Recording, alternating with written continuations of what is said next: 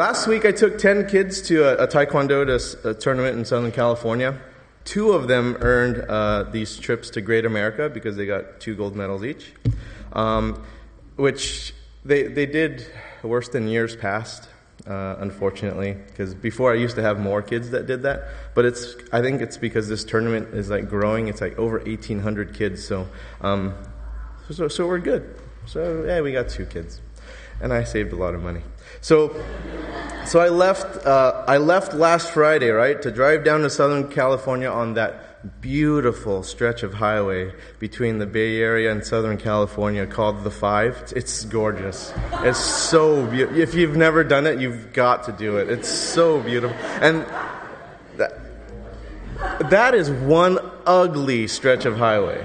That is, it's just bad, right? Part now, parts of the five going north, that's, that's pretty. But going south from here, it, it, there's nothing pretty about that thing, right? And it's not even just the sight, but the smells are bad too. It's just, no, I've never met anyone that has ever said, now that, that was a gorgeous drive. That, that one, right? And I've driven that freeway literally over a hundred times in, in my lifetime. I, I've literally driven that I've never thought like, oh, this is God's creation, and oh, this, it's just. Now, some of you can tell that I'm from Southern California because only we call the five the five. It's the five. And um, others use more formal terminology, right? They, right? They say like I 5 or Interstate 5 or whatever. But because us Southern Californians spend over half of our lifetimes on freeways, we have this enduring bond to, to it, to the freeways, and, and we give them informal names, and, and we precede all freeway names with the. So sometimes we even drop the and we just use the number five. Get on the on five. And so so you see that uh, we Southern California. How many are, of you are from Southern California, by the way? There's quite a few. So so you know what I'm saying, right? Like you know what I'm saying. And um, we we it's because it's like it's family. We spend so much time with this. road. We, we, don't, we don't need those formal introductions like interstate or highway or route, right? We, we, we, so we get to the tournament from here, and all we'd say is take 580 uh, to, to the 5 to the 210 to 57. Right? We don't, we don't have to go into interstate and all that. That's it. It's, it's really simple. Now, without my daughters, that trip takes six hours. With my daughters, that's a 10 hour trip. That's a story for another time. But in order for me to get home from there, right, I, I have to turn around. I have to turn around and head back up north. And what I did last Sunday. I, I had to eventually head north to come home. And that's kind of what it's like with sin. See, that in order for us to head home to God, we have to turn around. We, we have to make a, a change there. And that's essentially what the concept of repentance is it's to turn around, change your direction, have an about face, and, and go the other way. And, and unless we do that, there's no way home to God because you just keep going the wrong direction. And you just keep going further and further and further. And that's what we find here in John's proclamation in John in Luke chapter 3. Uh, we're going to just do the first 20 verses here. So let me read verses 1 through 6 to start us off. In the fifteenth year of the reign of Tiberius Caesar, Pontius Pilate being governor of Judea and Herod being tetrarch of Galilee, and his brother Philip, tetrarch of the region of Iturea, Trachonitis, and Lysanias, tetrarch of Abilene, during the high priesthood of Annas and Caiaphas, the word of God came to John the son of Zechariah in the wilderness. And he went into all the region around the Jordan, proclaiming a baptism of repentance for the forgiveness of sins. As it is written in the book of the words of Isaiah the prophet, the voice of one crying in the wilderness, Prepare the way of the Lord, make his path straight. Every valley shall be filled, and every mountain and hill shall be made low, and the crooked shall become straight, and the rough places shall become level ways.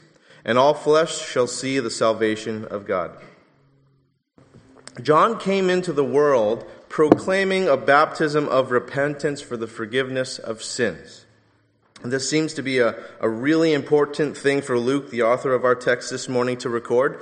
This seems to be the key note. The thing that matters more than any other thing happening at the world at this time is this is this is the important thing. Luke knew exactly what was happening at the world at this time. Right? He, he knew what was going on in religion. He knew what was going on in politics. He knew what was going on in the news. And he mentioned all the movers and shakers of this time, right? So if you look at this from a political standpoint, he mentions Tiberius Caesar, Pontius Pilate, Herod the Tetrarch, that's Herod Antipas, and Herod Philip. And so he knew who the heavy hitters of the political world were here. He mentions them in verse 1. And then he goes on to mention the religious leaders of the world there also. He mentions them in verse 2. He mentions Annas and Caiaphas. Now, those were the religious guys in charge at the time. But in the midst of all these key political figures and key religious figures, the word of God came to John, the son of Zechariah, in the wilderness. And what was that word? It was the word of repentance word of repentance. John proclaimed a baptism of repentance for the forgiveness of sins. We read that in verses 4 through 6. That's what was meant in the Isaiah chapter 40, where, where these verses are from, when a voice cries out in the wilderness. Isaiah chapter 40, verses 3 and 4. It's the same thing as what is said in Luke. A voice cries in the wilderness, Prepare the way of the Lord, make straight in the desert a highway for our God. Every valley shall be lifted up, and every mountain and hill be made low. The uneven ground shall become level, and the rough places a plain. What is being shared there is, is a way being prepared for the Lord. Now, what Luke is saying is the preparing for the way of the Lord isn't just a geographical thing, it's a heart thing. It's in the heart of people. And it's not political change, it's not religious change. It's change within the heart. And the heart must be prepared. That's what the gospel of repentance is all about. It's heading back home to God.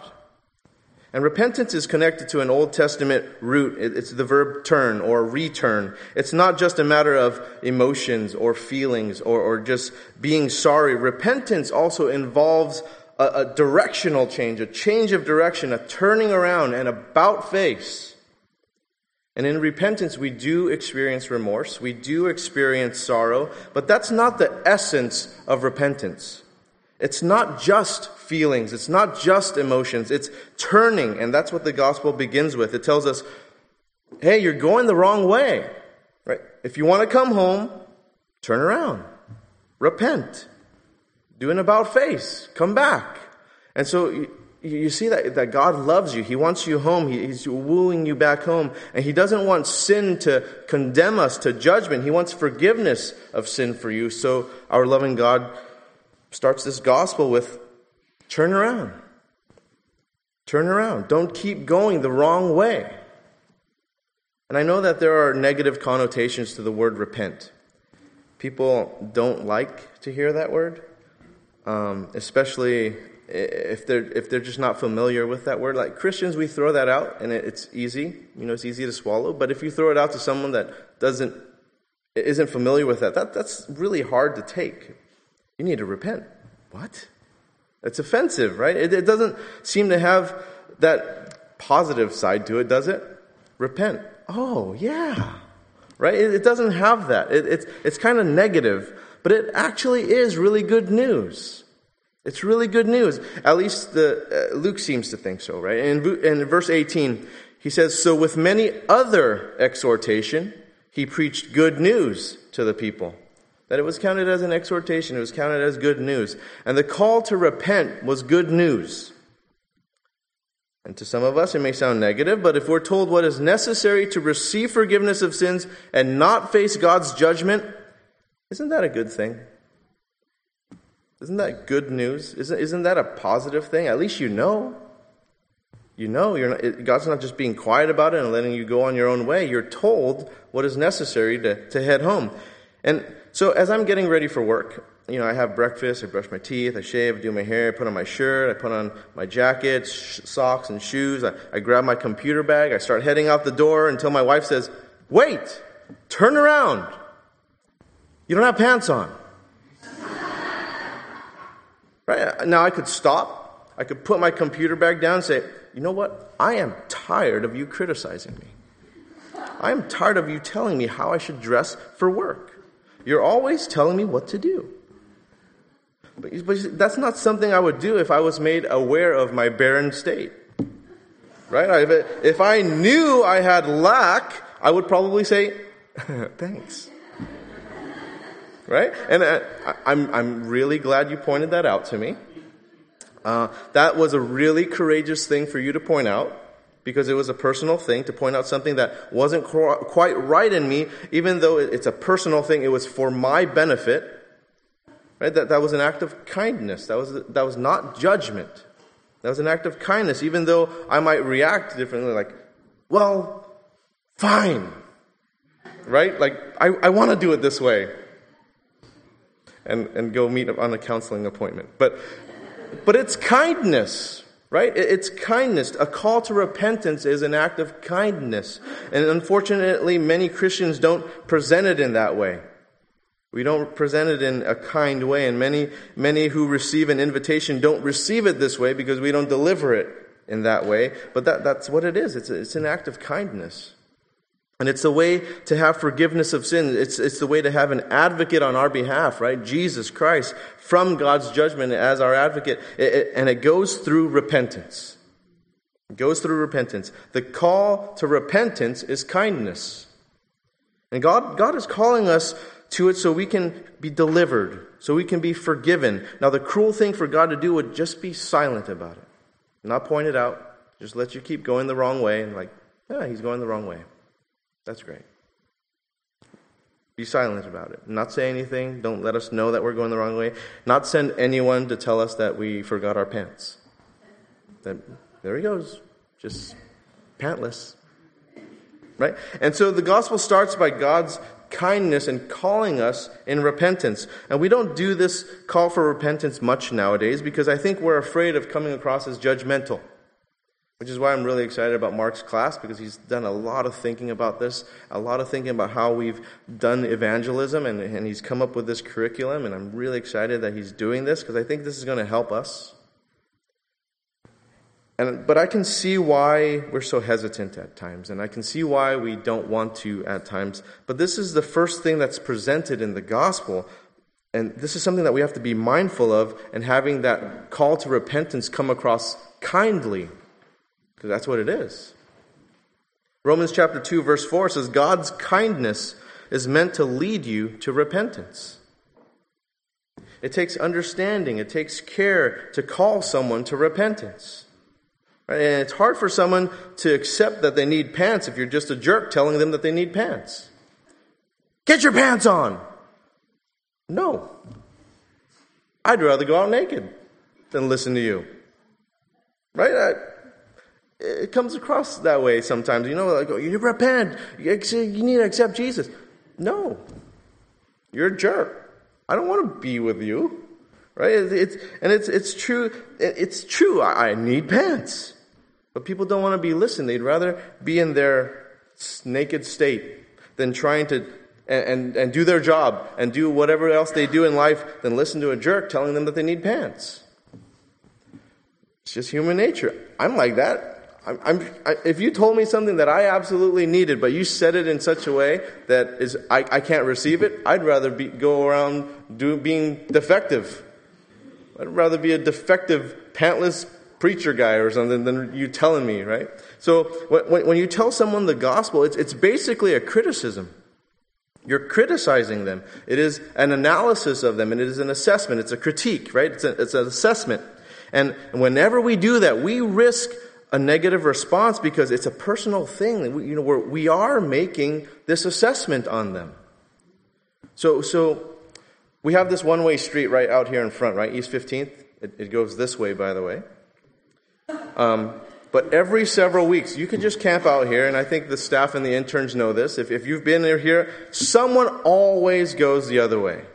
Always. In a car, not walking or by, in a car. Right? And, and whenever I witness this, I, I, I, tell them, turn around. It's one way. Like I'm trying to tell them, right? It's for their benefit to go the other way. But most of the, t- most of the time, I'm just ignored. Like, I'm like, are you kidding me? It's one way. And, and, and even though I'm telling them a good thing for their benefit, sometimes I even get negative responses. Right? Like someone's driving, and say, nah. Right? Or, or they're just like, mind your own business. Like, you're going the wrong way. I even have gotten flipped off from telling people to, it's a one way street. What are you flipping me off for? Get hit by a car. You know, like, so, but then there are very few times that people actually listen. Very few. Twice, maybe. Out of like dozens of cars I've seen, maybe twice, where someone has actually said, ah, Thank you, and they turn into our parking lot and they turn around. And they turn around and they go the right way, or they go in a way that they were supposed to go to wherever they were going. Now, people don't tend to like evaluations on themselves, even if they're going down the wrong way on a one way street. It is obvious, right? It's so obvious. You, you might die. Right? And, and so people just don't like evaluations on themselves, especially when it comes to driving. They just, they don't, right? People are very sensitive about their driving. And, but the gospel starts out by challenging people to change, right? Go the right way. Turn around. Change. Change directions. Change this, this way of, of where you're going. It's, it's obvious you're going the wrong way. You might die. You will die here if you keep going this way. You need to change directions. And the call to repentance isn't something we talk about much in the church today or proclaim it to people. And some of us might not know how to do it. So let's take a look at how John did it here in verses 7 and 8. He said, therefore, to the crowds that came out to be baptized by him, You brood of vipers! Who warned you to flee from the wrath to come? Bear fruits in keeping with repentance and do not begin to say to yourselves, We have Abraham as our father. For I tell you, God is able from these stones to raise up children for Abraham. Now, don't go out calling people names. That's not what this text is saying. It's not saying, You brood of vipers. It's not telling you to go point people out and tell them that, you know, you idiot, repent, or something like that. It's not nothing like that. My, my um, two and a half year old, she. Uh, she's developing her vocabulary. And so she wants to say bad things sometimes because she's so mad. So she's like, You, you funny guy. you funny guy. Right? I, I love it. Even, even though the heart's all wrong, it's poisonous and sinful, you know, because if she had a different word, she'd probably say something else. But, but it's like funny. It's so funny. It's funny, funny guy. And so, how does John instruct us on this idea of repentance? See, see John points out sincerity. He points out being genuine. There, there were those in the crowd who apparently came in verse 7 and in the beginning of verse 8 uh, they came to be baptized by John at that Jordan River there, and John didn't think that they were genuine. He didn't think that they were sincere. And John thought that they were just doing this to go through the religious motions and, and to cover their religious bases, to go through the act of baptism without the significance of what that baptism meant. So he called them out on them. He called them snakes. He called them, you brood of funny guys. And um, so then in verse 8, John told them, bear fruits in keeping with repentance, meaning fruits worthy of your repentance. To produce something in your life that, that shows that there is really genuine repentance in your heart. And John was concerned that the repentance wasn't real. That what he was seeing there were just people that just were wanting to get wet. And it was a repentance that was just going through the motions without any spiritual depth to it, without any spiritual transformation within. And John knew that it had to be a baptism of repentance, of the heart, not just this outward exercise of getting wet. Now, there's a danger for religious people to take on these external ceremonies, these external rites or sacraments like baptism or communion or these other external things and, and put it as a substitute in place of a substance, what something really means. Now, let me try to give you an analogy, one that many of us have had firsthand experience with. You're on the road, you're behind someone who has their turn signal on. Let's just say right turn signal. So, according to California law, they're to do something within 25 feet of that turn signal, right? Either turn onto another street or exit the freeway or do something that that signal signifies that they should do. That's the proper thing. See the sign, flashing turn signal, corresponds with the following action the turn. Right? The actual turning onto another street or the actual turning off of an off ramp. The action suitably corresponds to the sign. The sign signified, right? Signified, signified the turn. And then the turn happened. And there's an action that corresponds to the visible sign, right? What happens when you're behind someone on the freeway or the road and that right turn signal is on? You expect them to turn. You're, you purposely don't pass them because you think they're going to turn, right? You, you're waiting. Or if you're, you're on the freeway, you're like, oh, he's going to get off so I can go. And, but, but they're driving 55, and you're like, okay, he didn't exit. He didn't exit. That turn signal's on, though, right? And you're just behind them, and you're like, what, why don't they just turn it off? That signal is on. It's indicating, it's signaling that they're going to exit or they're going to turn right, but they don't. What's going on? And this just happened to me last week a couple of times. The right turn signal was on for at least three exits. It could have been on for more, but I exited after that, and I don't know. But, but that was an empty sign. It was a totally empty sign. What John is saying is that if it's just about getting wet, if it's just about putting something in your mouth, if it's just going through the motions, the religious motions, that's nothing. It's an empty sign. Your baptism is a flashing light. You're taking communion is a flashing light. You going to church is a flashing light. There's no signify, there's no signaling of what's happening in your heart. And John didn't want these guys to come and just get baptized by him because it was just the thing to do. Hey, there's this guy. It's, a, it's the newest thing. Check out. New church plan. Hey, everyone come here. Right? Whatever. Oh, exciting. Fancy things. All this stuff. Come check it out. He didn't want that. Right? He didn't want these guys to just come by and, and, and check out the, the new thing. He wanted people who were genuinely seeking a baptism of repentance. Something deeper, not just to check out a spectacle. Right? And not just going through religious motions, not just going to church just to go to church on a Sunday. What are you doing there? What are you doing there? If if you're if if the preacher's there and, and he's great and he's doing all this stuff, or or things are really great, worship music's great, but you just go and nothing happens to you, who cares? Who cares? Something needs to change inside of you that you need to do something. So even if the message is terrible or the worship is terrible, but you've been activated to do something, praise the Lord. Praise the Lord. You're not here to get entertained. Right? You're here, you're here to change. You're here for the Holy Spirit to change your life. You're not here to get entertained. And sometimes we get in this consumer mindset. We want to come here and we want to critique things like, oh, this was this and this was that and this. We're not a restaurant. I'm not a retail store.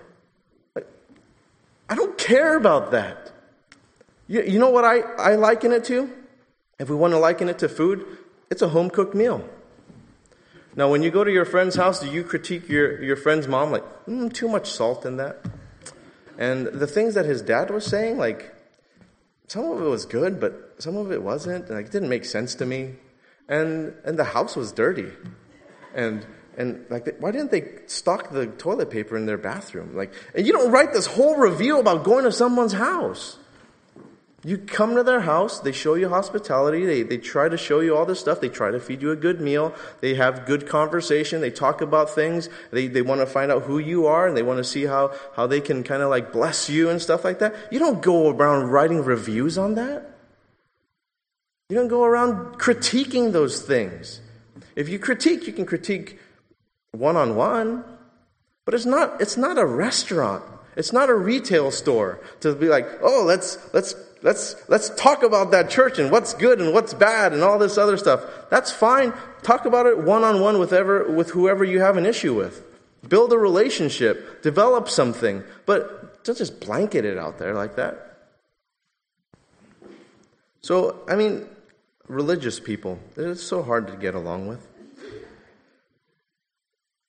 John wanted to seek a genuine, sincere baptism of repentance, not just going through the religious motions of things, not just kind of going through religious life.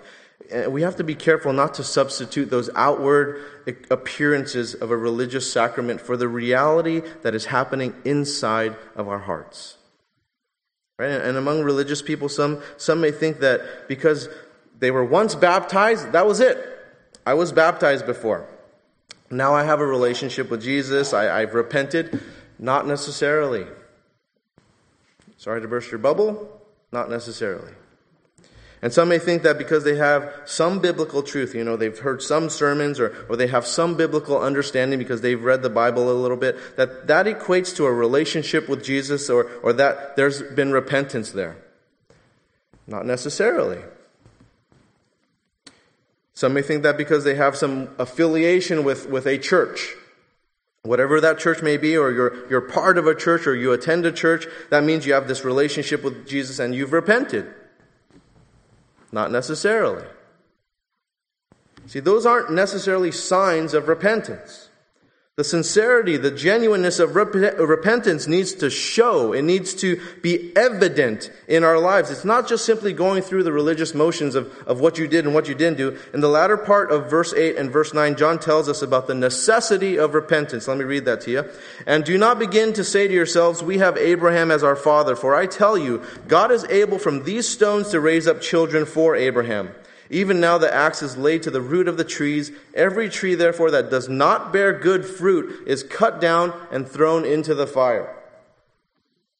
John knew where some of the critics were going to go with this stuff. And as soon as he calls them to repentance and to show him the, the, the, to challenge them to show evidence of it, he knew that they were going to contend with him. That they were going to contend with that. They don't have to repent because Abraham's our dad. Now, what did they mean by that? Well, Abraham was the covenant head of Israel, or is the covenant head of Israel. He is the one who received God's promise, and he is the patriarch of, of the covenant nation of Israel. Now, what they are saying is that they have his blood in them. Right? We have his DNA, we are his offspring. And so we are the covenant people of Israel, and we've descended from him, so we're all good. We don't need to do this stuff, just get us wet. We're, we're already set. We already got it.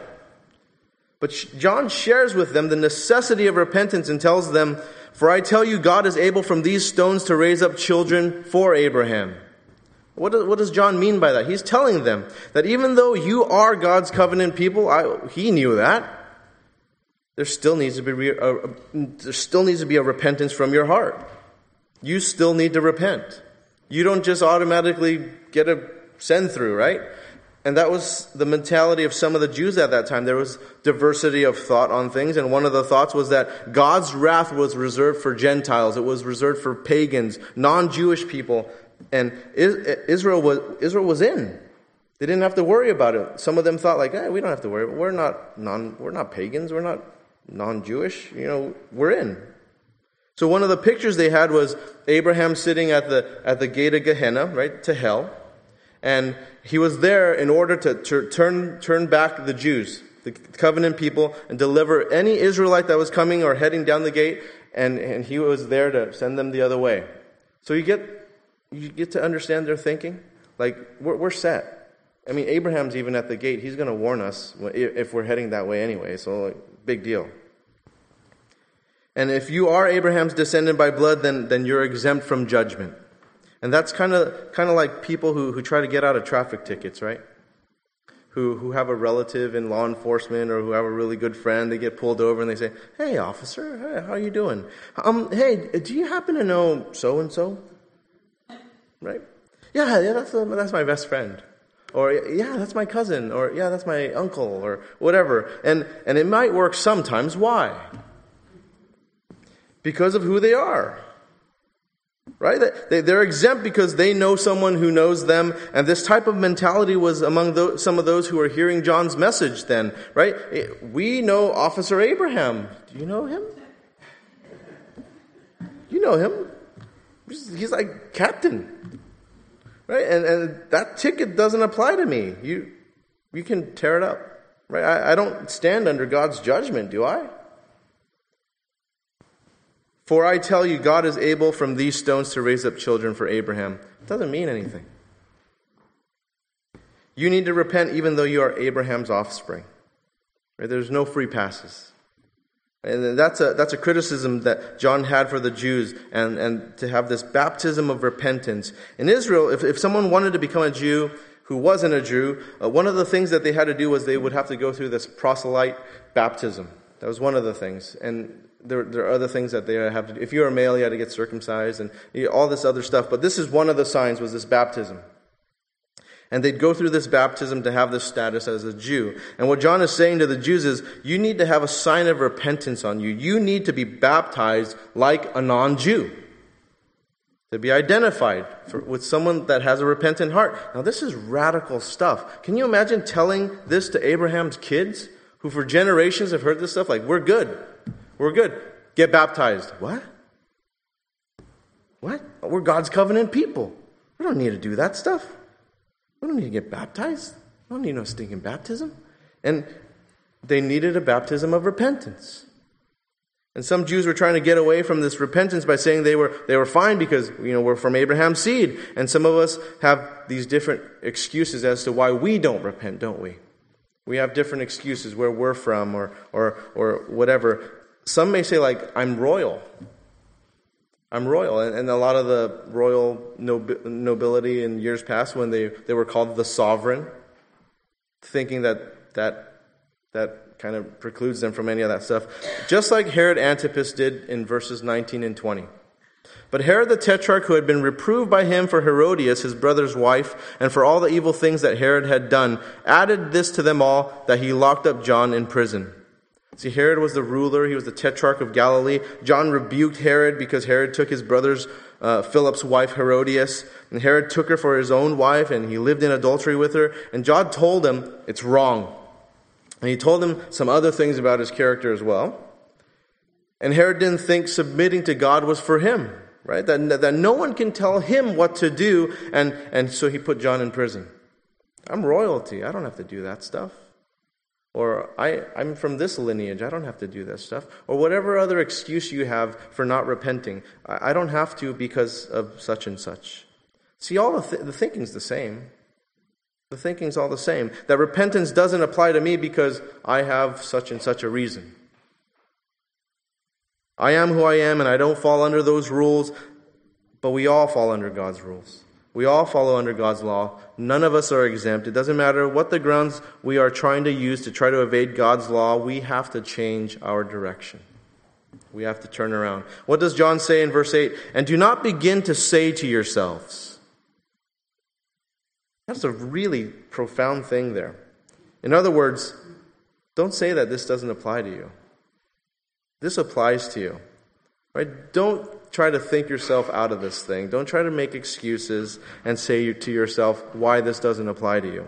And there's a necessity of repentance no matter who we are. As, jo- as John showed us necess- this necessity of repentance, he also shows us the clarity of repentance in verses 10 through 14. Let's read that. And the crowds asked him, What then shall we do? And he answered them, Whoever has two tunics is to share with him who has none, and whoever has food is to do likewise. Tax collectors also came to be baptized and said to him, Teacher, what shall we do? And he said to them, Collect no more than you are authorized to do. Soldiers also asked him, And we, what shall we do? And he said to them, Do not extort money from anyone by threats or by false accusation, and be content with your wages. Repentance can be seen. Right? It's something that's tangible. It's something that's visible. It's not just something that happens on the inside. It's not all emotions and feelings. It also has to deal with what we do. what we do, our behavior, our actions, they, those things are linked to repentance. It's not just about remorse and sorrow. There is something that is attached to it that you do. You take a look at verses 10, 12, and 14. What are the questions those people are asking? What shall we do? What shall we do? They're asking, What shall we do? Did I say, What shall we do yet? John tells them in verse 11 to do likewise. What is, what is meant by do? What is, what is all this do stuff, right? Well, if, if there is repentance, how is that going to be shown?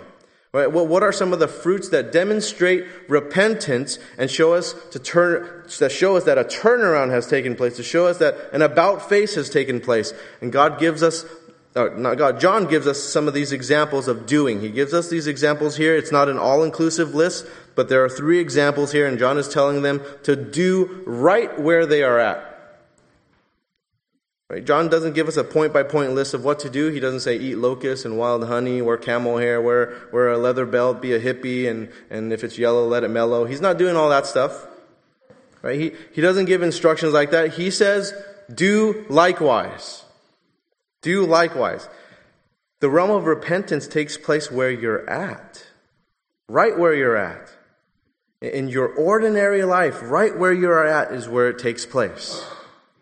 So in verse 10, the crowds asked him, What then shall we do? He answered them, Whoever has two tunics, now two, these tunics were these long undergarments worn beneath just regular clothes, and he says, is to share with him who has none, and whoever has food is to do likewise. Now, John isn't suggesting that there's some government social action that everyone shares and everything. He's not even suggesting that churches do this. He's simply saying, as an individual person in your heart, if your heart is turned around before God, repentance will be shown in your generosity. Right? Your, your selfishness is not going to consume you. Your, your, your, there's no guilt tripping here and say like, oh, you have more, give uh, this. It's, it's nothing like that. It's, if your heart has changed, you'll, you'll care about the needs of someone who doesn't have something that you have. Your heart will change. You'll, you'll give him one. The, the very basic thing. And, and you'll notice that it leaves a, a lot of room for creativity, right? It's not just saying, like, give clothes only. This is just an example. There, there's a ton of room of, of things that you have that other people don't. And John is also saying that if there's real repentance, it also addresses covetousness. So, so repentance cuts away at selfishness, verse 11, and it also cuts away at covetousness, verse 13. And in, instead of having covetous attitudes, there will be an honest attitude. In verse 12, we have these tax collectors asking, What shall we do? Now, tax collectors, they're, they're like toll booth agents or toll booth collectors, right? They, they collect stuff, they collect money. It's not so much like income tax, right? But these guys were charging more than they were commissioned to charge or collect so, so that these guys would live well. So it's like you going to the Bay Bridge, the toll is, I don't know, $20 right now. And instead, they charge you 40 Like, but it's 20 No, you're going 40 or you're not going to go. And so it was kind of like that. You know, like, uh, I thought I was only supposed to pay 10 shekels. No, it's 20. And if you don't, I got Big Bubba over here. He's going to take care of some business. And we're going to take, we're going to read into that in the next verses there too. And so they had these really bad reputations, but even some of them came and, and were baptized and repenting. And in repentance, how does that look in your life? What do we do as recovering tax collectors? And you notice that John didn't tell them, you're in an ungodly profession. You, in order to keep your faith, you, you got to leave it. You can't do that anymore. Give up your job and, and go into ministry. I would not advise that. But so, but he didn't say that. Right? He, he told them in verse 13, collect no more than you are authorized to do. Do not charge any more, anyone any more than what you were told to charge them. Be honest, right? You're not gonna, you're not gonna live as comfy, your kids aren't gonna have the newest iPods, but hey, you're honest. Do what's honest, do what's right. And repentance is going to cut at that covetousness and show itself in honesty. And it was something they could do right there, right then, where they were at in their profession. Then in verse 14, John gives us an, another example. Soldiers also asked him, And what and we, what shall we do? And he said to them, Do not extort money from anyone by threats or by false accusation, and be content with your wages. Now, these guys, these soldiers weren't were more, more than likely not Roman soldiers. These were Jewish soldiers, and, and more than likely they were kind of accompanying the tax collectors as kind of like their bodyguards right? Because they would take money from people, and so they were despised, they were hated, and they needed some protection. And so the tax collector would probably give some extra money to these guys as well. And they asked, "What shall we do?" And more than likely, they're right here. They're identifying themselves as Jews, like the other two examples. So I, I don't think that these guys are Roman soldiers; these are Jewish type of soldiers or police, and they had this quasi-military function here. And, and these these guys these guys were accompanying the tax collectors, right? It makes sense. These, these guys were coming together to be baptized and to repent. Now, so these guys ask John, what, what shall we do? These bodyguard soldier guys. And John tells them, don't intimidate people. Right? The verse is telling them to stop making people shake right? Shaking them down to get more money out of them. And this would especially make sense if these guys were with the tax collectors, working with them, because if they didn't pay, then like, hey, go, go, go take care of this guy. He's not giving us money. And so John was telling them, don't intimidate anyone. Don't falsely accuse people. Don't bully them. Be content with your wages. Be content with what you have. That's what, that's what John's counsel was with, for them. In other words, repentance cuts away at intimidation. It cuts away at manipulation. It shows itself in gentleness. It shows itself in contentment. And so these are just a few examples. It's not an all inclusive list of what repentance is, but you get the principle. It's right where you're at. Right? The principle is that repentance is not seen by, by doing extraordinary things in your life, but it's in, it's living in your ordinary, everyday life in a transformed way. That's what it is, by the help of the Holy Spirit, and you apply that principle into your life. Living your life, everyday, ordinary life, just living your ordinary life is where repentance is going to be shown in, in all the different circumstances that are in front of you and how you handle those things. That's where it will be seen. It's not, it's not the extraordinary things of your life. Like, oh, I've repented because I've done this huge thing that I thought would never happen. It's in your day to day. I have a friend that was addicted to a, a ton of things drugs, uh, uh, alcohol, sex, violence. And, and the biggest change that his family uh, noticed initially wasn't some extraordinary thing. It was that he sat down to have dinner with them. Never did that before. Right? His paycheck wasn't spent on those addictions like he used to spend it on after work. Right? The, the, the evidence of his repentance was that he sat down to have dinner with his family. It's a small thing. Exactly. It's on the everyday, ordinary things. It's not all this other stuff. He just simply had dinner with his family. Just the everyday stuff of a transformed life. That's the clarity of repentance. If there's a genuine repentance, there will be an evidence of it. Now, in verses 15 through 17, John shares with us the urgency of repentance. As the people were in expectation and all were questioning in their hearts concerning John whether he might be the Christ, John answered them all, saying, I baptize you with water, but he who is mightier than I is coming, the strap of whose sandals I am not worthy to untie. He will baptize you with the Holy Spirit and with fire. His winnowing fork in his hand to clear his threshing floor and to gather the wheat into his barn, but the chaff he will burn with unquenchable fire. You notice that John knows exactly who he is and he knows exactly who he isn't. He knows he is not the Christ. The Messiah is the Christ, and he tells them who the Messiah is, who the Christ is. He tells them that he's not even worthy to untie that strap of a Messiah's sandal, which was the job of a slave. And it was a really low job. And John was saying that he wasn't even worthy to do that, a really low job that was left for a slave. And John knew he was the Messiah's forerunner. That was his job. Now, for some of us, it might be helpful for us to remember that we are not the Messiah. Right? That, that only Jesus is the Messiah. That, and some of us may be struggling with our own burdens and also hearing the burdens of others, and we feel the weight of that, and we just get overwhelmed. And, and if we don't have the proper perspective of who God is, we, we tend to carry those things. But we're not Jesus. You can release that to Him. And for those of you who, who may carry your burdens and everyone else's burdens, you're, you don't have to. You can be free of that. Right? You, you can be relieved of that. You can find comfort in knowing that you're not even worthy to untie the strap of His sandals. He carries that. Now, John, John's point in verse 17 is, is made through a threshing floor illustration. Oh, that was hard for me to say, threshing floor. But this was typically flat, right? And then this fork was stuck into it, and the wheat was thrown up, and the air would catch it, and the chaff would blow away, and the wheat, the grain would fall on the floor. And so this was the sifting process. This was the separation process. And John says that's how the Messiah is going to be. He's going to come, he's going to be a sifter. He's going to be a separator of his people. He is going to divide, and he's going to know who is going to be wheat and who is chaff. Now, this is really serious stuff.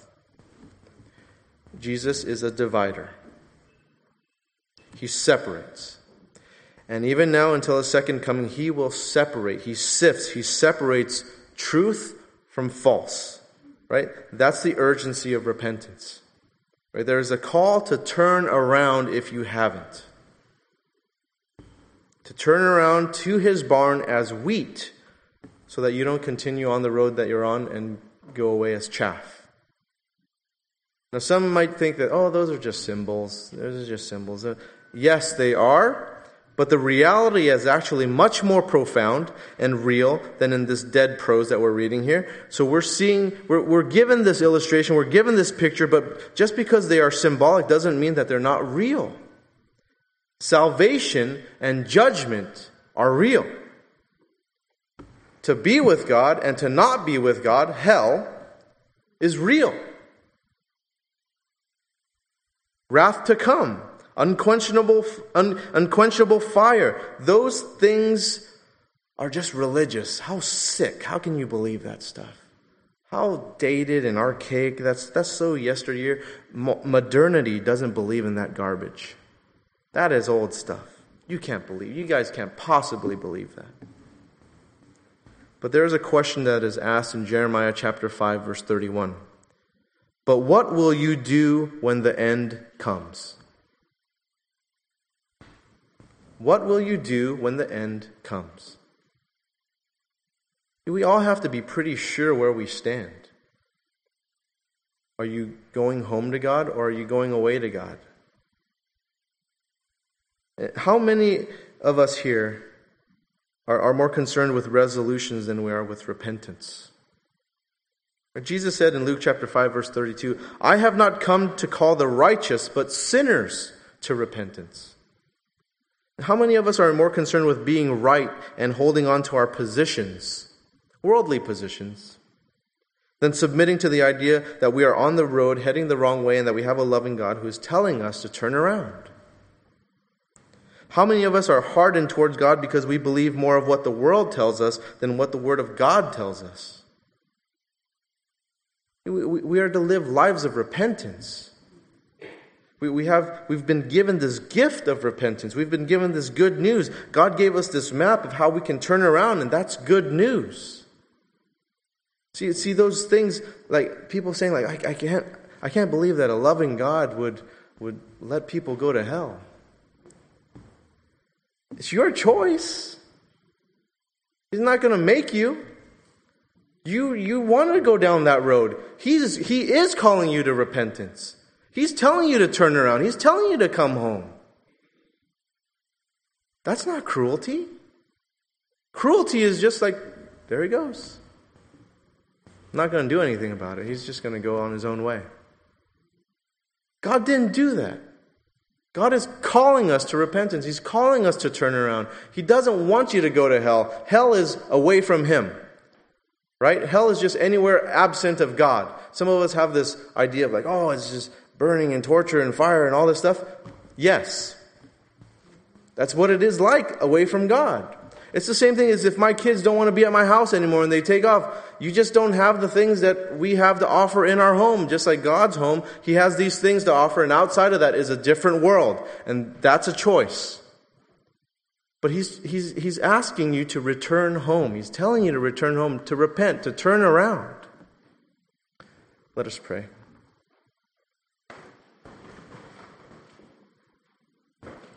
God, we thank you for your word.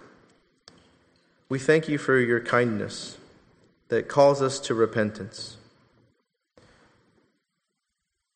Pray, Lord, for any of us who are harboring some pride or harboring something that is not allowing us to turn around. And I pray, Lord, for a softening of minds, a softening of hearts.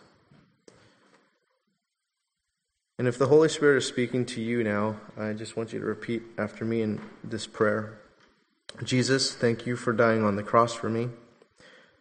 Thank you for providing me a way to repent, to turn around, to head towards God instead of heading the way that I was going, which was hell.